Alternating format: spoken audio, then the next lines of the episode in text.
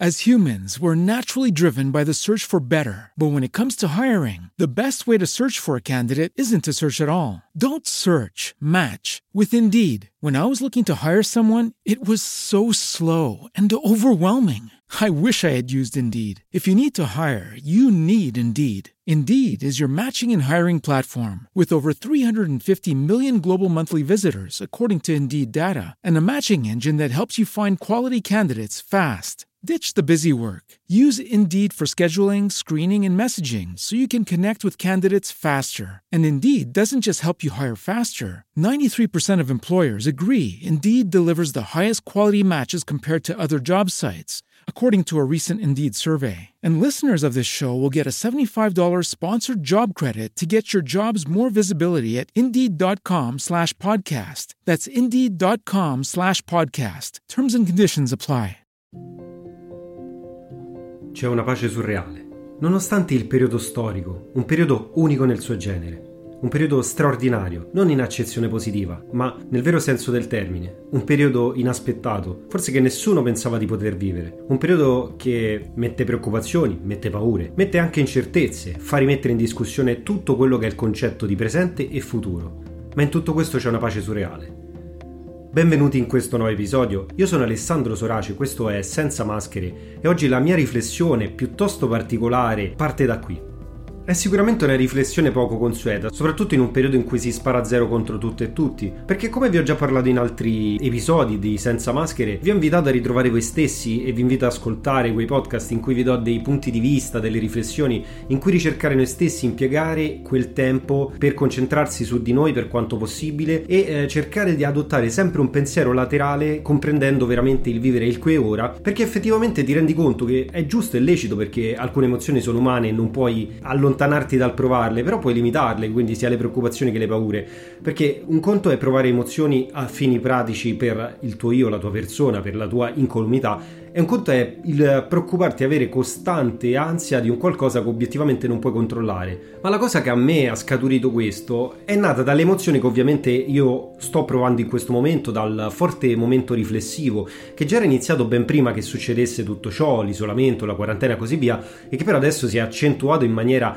totale perché nel momento che si blocca ormai un mondo intero, non solo un paese, è evidente che tutto si rimette in discussione e comunque chi già ha affrontato un certo punto di vista, una certa riflessione, eh, si amplia in maniera esponenziale, fai un per 10, un per 100. Ma quando ho iniziato a confrontarmi con alcune persone e vedere, ascoltare i pensieri, le riflessioni e leggere qualcosa di altre persone che provavano delle emozioni similari o comunque delle emozioni contrastanti rispetto a quello che ti aspetti nel quando immagini di poter vivere un periodo surreale come questo. Invece io ho scoperto una pace irreale in tante persone, una sorta di tregua dal dover competere e quindi questo mi ha portato ad analizzare il perché in un periodo così ci sia in realtà questa calma, questa tranquillità, questa ricerca dei valori, ricerca dei rapporti con le persone più care a te, eh, ricerca nelle piccole cose, nella lettura, nel guardare un film, nel, nello scrivere, nel cercare di imparare qualcosa in più e nel rimettersi in discussione proprio dettato dal fatto che tutto quello che tu non ti mettevi a fare in un certo periodo è perché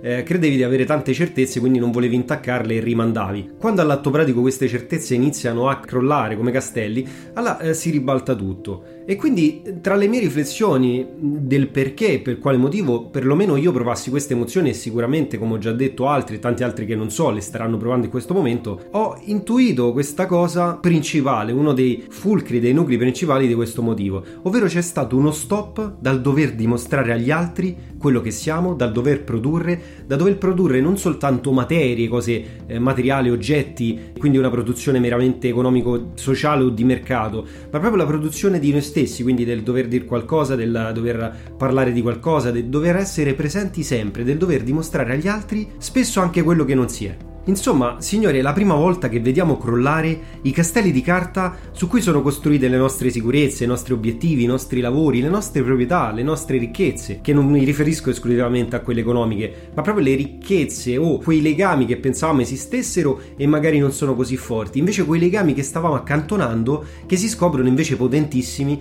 e quasi che vanno a completare un vero senso della vita, un vero valore nella vita. E quindi secondo me è questo che ci dovrebbe far riflettere in questo periodo, e soprattutto una mia riflessione delle mie emozioni ed un invito agli altri di sfruttare questo tempo, sfruttatelo perché se no passato questo tempo si ricomincia da capo e ci si riscatola in meccanismi automatizzati. E bisogna riflettere perché non è sempre così, perché non siamo sempre in pace. Invece in un periodo così critico e assurdo, quale la quarantena, un crollo dal tipo economico, un crollo e un pericolo a livello di salute e fisico, è possibile vivere per assurdo e per paradosso delle sensazioni di rallentamento, l'iniziare ad andare più piano, rallentare, vivere le cose con più pace e tranquillità, vivere la giornata, facendo le cose più piccole, godendo dei piccoli momenti. E proprio in un momento così di incertezza, iniziare a riapprezzare le piccole cose che sono le uniche su cui ti puoi appoggiare. Insomma, un vero e proprio periodo di crisi, ragazzi. È un periodo che nessuno poteva aspettarsi. Che però ai tempi d'oggi ha esclusivamente il termine crisi un'accezione negativa. Ma io, come sempre, voglio applicare sempre la ricerca,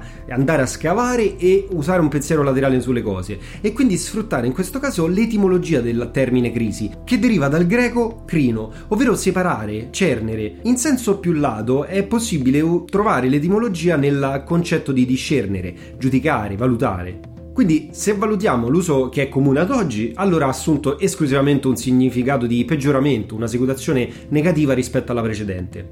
Se invece riflettiamo sull'etimologia della parola, possiamo coglierne anche una sfumatura positiva, trovando il bello in quella parte delle cose in cui non ci sembra che ci sia del bello. Perché un momento di riflessione, di valutazione, anche un momento di tracollo, di rottura netta, può trasformarsi nel presupposto per un miglioramento, per una rinascita, proprio perché la perdita di ogni certezza e di sicurezza del domani ci fa vivere per la prima volta il qui e ora e ci fa vivere giorno per giorno.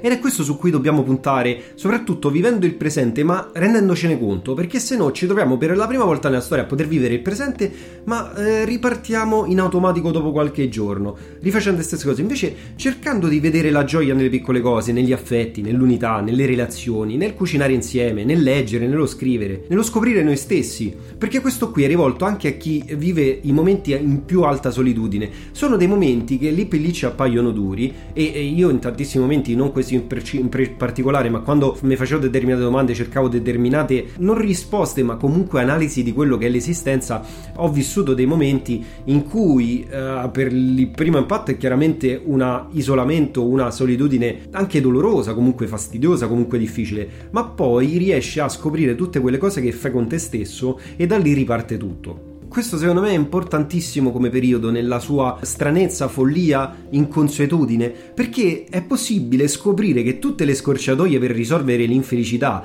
tutte quelle cose che cercavamo, i mezzucci di ogni tipo, che cercavamo per uh, arrivare in breve tempo a um, notorietà, riprova sociale, ricchezze e così via, erano tutte strade sbagliate tra competizione, disagi e scontrarci uno contro l'altro, per poi scoprire, ancora una volta, come sempre così nella vera crisi, nel vero concetto, che bisogna arrivare a un momento di rottura per riapprezzare le cose più importanti, le relazioni, l'unione che anche c'è tra il popolo che fondamentalmente non si era quasi mai vista. E questo è un qualcosa di incredibile ma ci conferma comunque che è importante stare a analizzare se stessi e noi stessi in questo periodo perché poi la storia ci ha insegnato che noi esseri umani non impariamo dalla storia. Quindi la cosa che dobbiamo imparare è acquisire competenze su noi stessi migliorare noi stessi nel momento.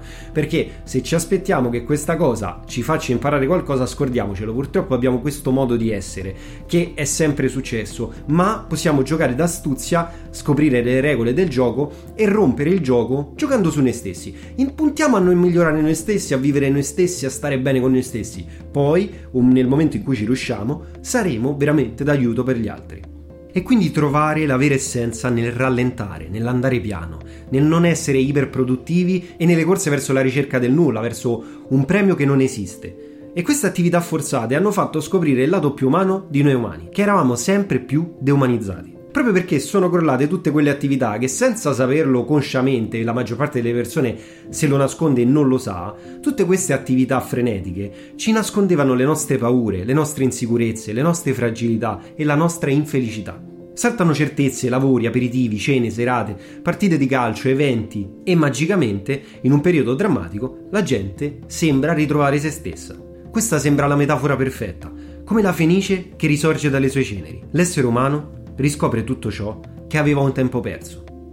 Io termino questo episodio di Senza Maschere e vi invito ad ascoltare queste parole per analizzarle e farle vostre, creare un vostro pensiero e soprattutto non concentrarsi su un momento che non vi piace, ma concentrarsi su cosa può essere utile per voi sfruttando, utilizzando questo momento che in teoria non vi piace, perché voi immaginate che questo momento lo inizi ad analizzare con un pensiero laterale. Vedete la cosa da un pensiero laterale, attenzione, non la faccio facile. Ci sono chiaramente persone eh, meno pronte, quindi che accusano molto di più questo momento di, di blocco, questo momento di chiusura, ma al di là di quello, cercate di vedere col pensiero laterale questo momento immaginate che quel momento che voi pensavate fosse il peggiore di reclusione della vostra vita non avete guardato più in quella chiave né di negatività, ma siete riusciti a trovare voi stessi. In che modo? Anche trovando qual è la vostra strada, qual è la vostra passione, quello che realmente vorreste fare nella vostra vita e che vi siete sempre nascosti per uno, ovviamente magari necessità di tipo di guadagno, di vita e quello che è, e due per la paura di affrontare questa domanda esistenziale. Adesso che fate conti con voi stessi,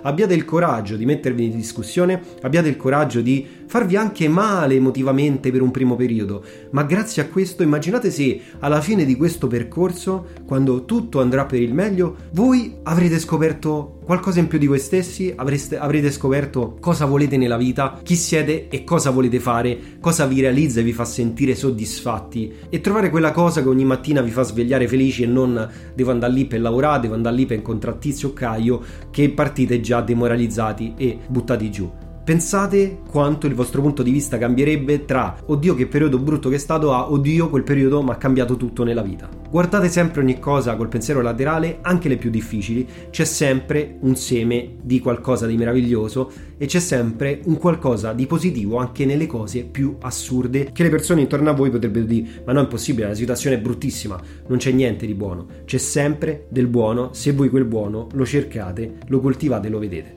Termino definitivamente questo episodio, io sono Alessandro Sorace e vi aspetto alla prossima puntata.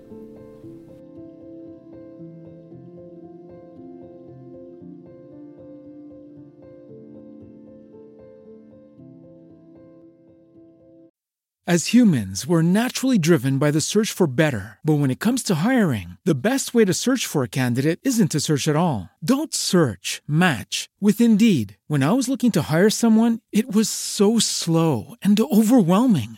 I wish I had used Indeed. If you need to hire, you need Indeed. Indeed is your matching and hiring platform with over 350 million global monthly visitors, according to Indeed data, and a matching engine that helps you find quality candidates fast. Ditch the busy work. Use Indeed for scheduling, screening, and messaging so you can connect with candidates faster. And Indeed doesn't just help you hire faster. 93% of employers agree Indeed delivers the highest quality matches compared to other job sites, according to a recent Indeed survey. And listeners of this show will get a $75 sponsored job credit to get your jobs more visibility at Indeed.com slash podcast. That's Indeed.com slash podcast. Terms and conditions apply.